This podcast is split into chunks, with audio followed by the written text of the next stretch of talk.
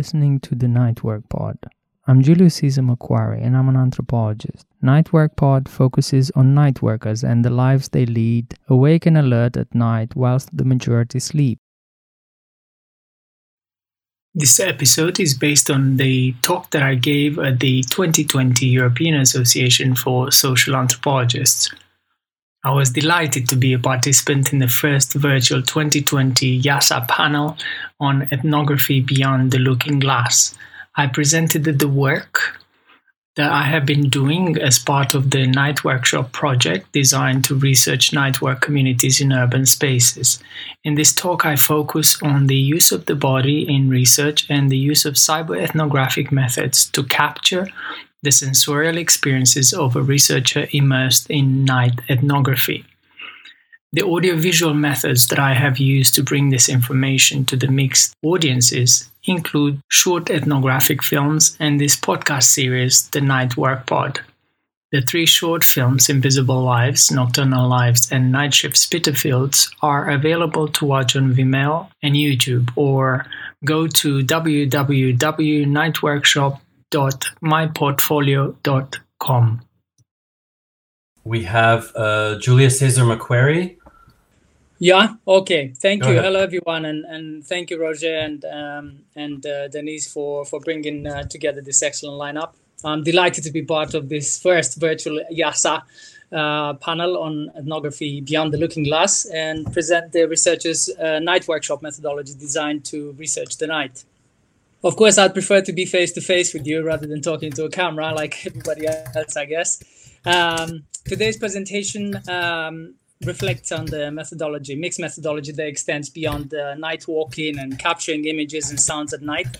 It examines the contribution of ongoing reflections on new methods to collect, produce, and convey knowledge about corporeality and the rhythms, noises, and and and thoughts of the night um, and lives of the night workers in big cities. If you could start the uh, uh, show reel, please, uh, and uh, I'll I'll let you know when to stop again. I'd really appreciate it. So big cities, it's uh, it's about the people uh, usually invisible to the dominant journal eye and the mind. So the research methodology workshop, it offers a conversation. It's a ground for conversation between text and image social scientists, ethnographic filmmakers, and the audience is a, it's a bodily method um, uh, of inquiry and a mode of interpretation that takes critical distance from the world and the people that I have been studying at night.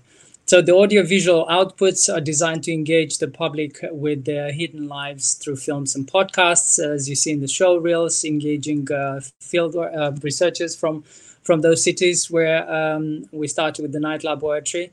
Um, so from now on, um, I'm going to break the presentation into parts. The first part, I focus on the embodied aspects of the research immersed in the field. And the second part, I give the uh, near and on the ground sort of visual storytelling of migrant shift workers. As you see in the image there, there's a, there's a park attendant um, that we interviewed in Istanbul. So, in general, in my research, the bodily performance of, of precarity in the insider position added an experimental experiential dimension, which I continue to develop.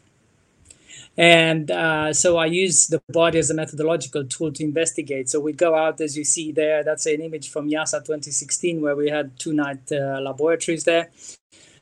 Um, as seen in the show reel, the, the researchers' night workshop is, is that's built on many nocturnal workshops that we conducted in cities like Budapest, Istanbul, London, Milan, Moscow, and so on. Can you stop it here, please, Roger? Could you stop it here, please? Yeah, great. Thank you. Thank you. So, um, as uh, anthropologists things would, would have it, uh, we, we offer this experience near and on the ground ethnography or night laboratories. So um, in, during this research, I'm the tool, I'm the method of my investigation to understand these worlds of other people up at night. And uh, it explains why I appear both as the receiving container of this sensorial information and, and, and then I share, as I do now, via words and images to bridge the gap between the visual and the touch senses. So, uh, for example, when I did the one year fieldwork uh, night ethnography in London's uh, New Spitalfields fruit and vegetable market, I was uh, rewarded uh, to be a participant observer.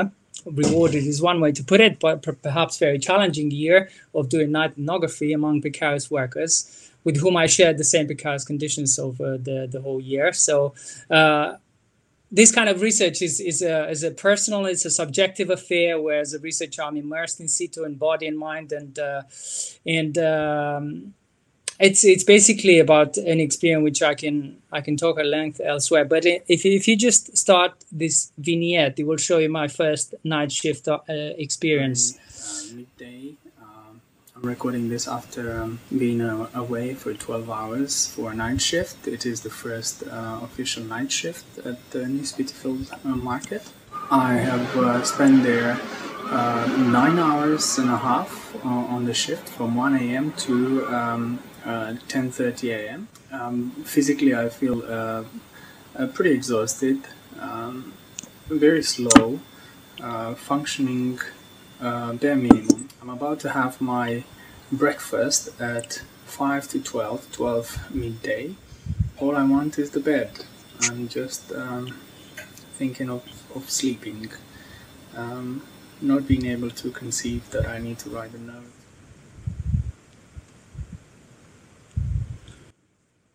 So this kind of audio diaries, as, as you saw in this vignette, if you could pause it there, Roger, that would be great.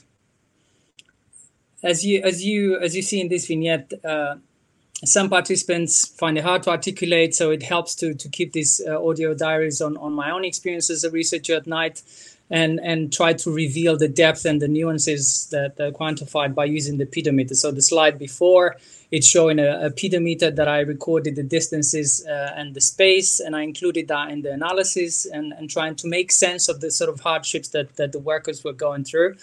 And, and that slide it shows you that in one night I did 16 kilometers of walking, which later I found out the other workers were subject to, and I understood the sheer uh, experience of that.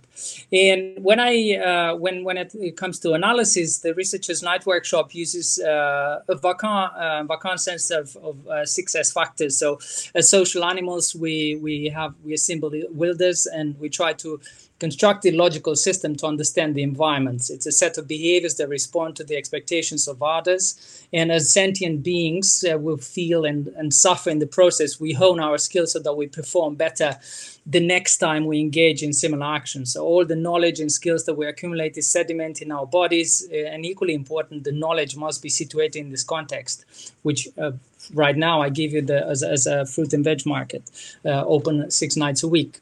So it's a field in which we've learned it, and if we want to use and reuse this, that there must be um, uh, the same context where they were learned, and in order to perform um, highly and without thinking or as second nature. A more familiar term uh, describing the six S factor is is habitus but uh, we'll not go into that. What I would like to point out to the uh, Wright Mills explains that intellect- intellectual craftsmanship is about exchanging conversations on the actual ways of working that emerge emerging researchers uh, such as myself best hone their craft with. So in this vein, these sensorial experiences in terms of senses, skills, and and, and suffering, plus the visual and the cyber-ethnographic material that um, I crafted in in this um, w- workshop. Um, bridge mind and, and body to restore lacunas in social sciences broadly and increase visibility of anthropologists' role in migration studies and and and uh, media studies. So, so being that uh, in the first part I focused on the bodily method, in the second part I would like to um,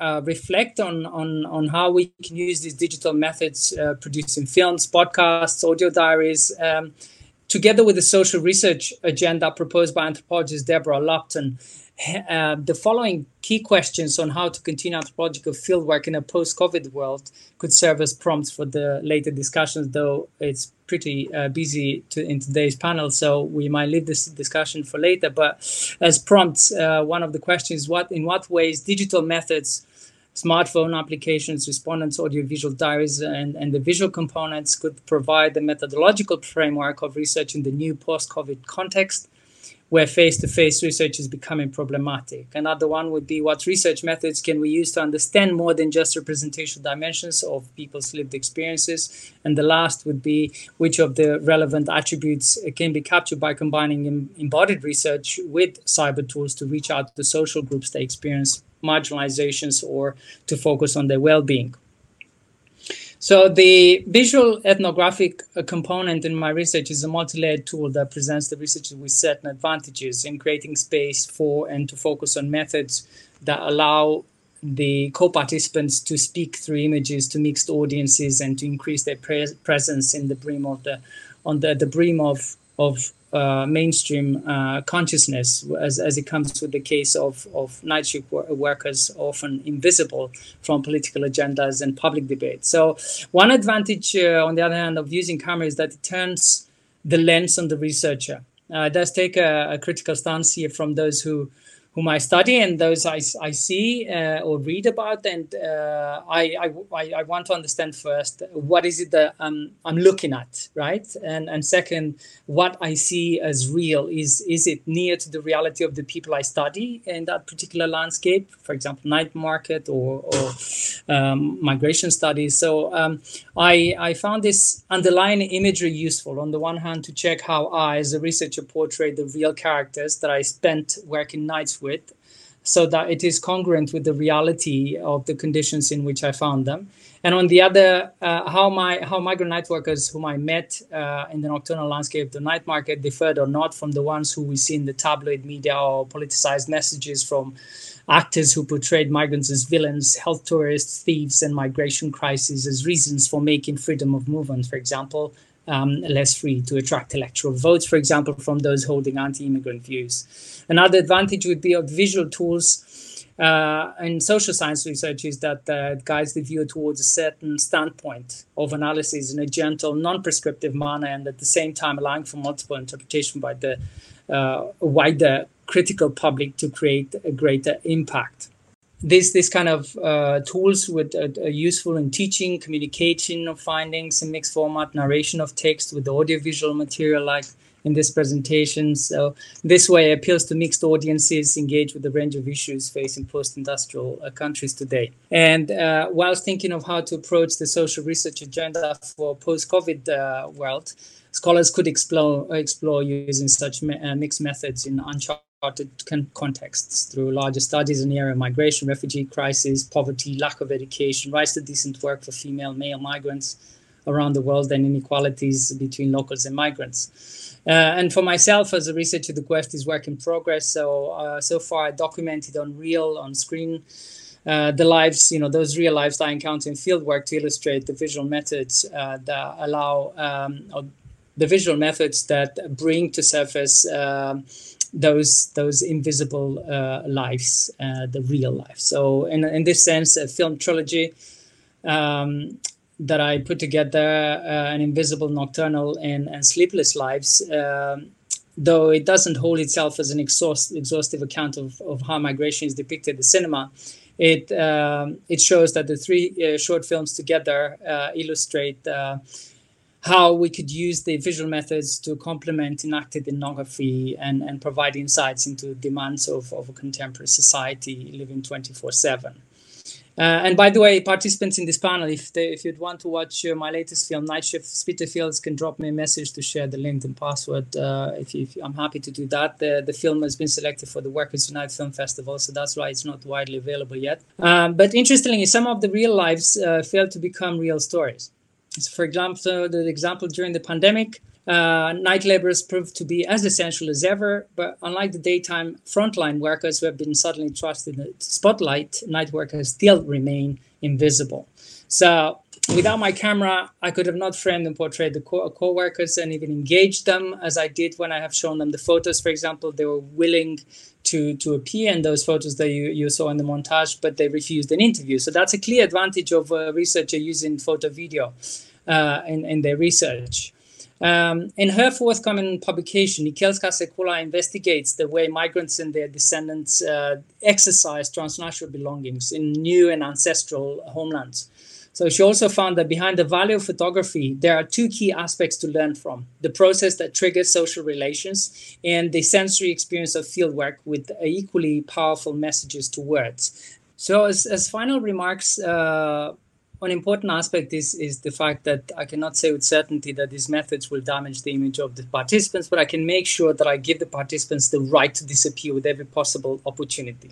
And as final remarks, I would say that using uh, using a digital approach does not reduce the relevance of, of traditional, as as uh, as we we heard earlier, traditional ethnography in, in terms of uh, relevance to research. Digital methods do not replace face-to-face uh, interactions. They complement and even compensate for the lack of opportunities to carry out face-to-face fieldwork. And using audiovisual methods in night studies, for example, bring new possibilities for engagement with the public.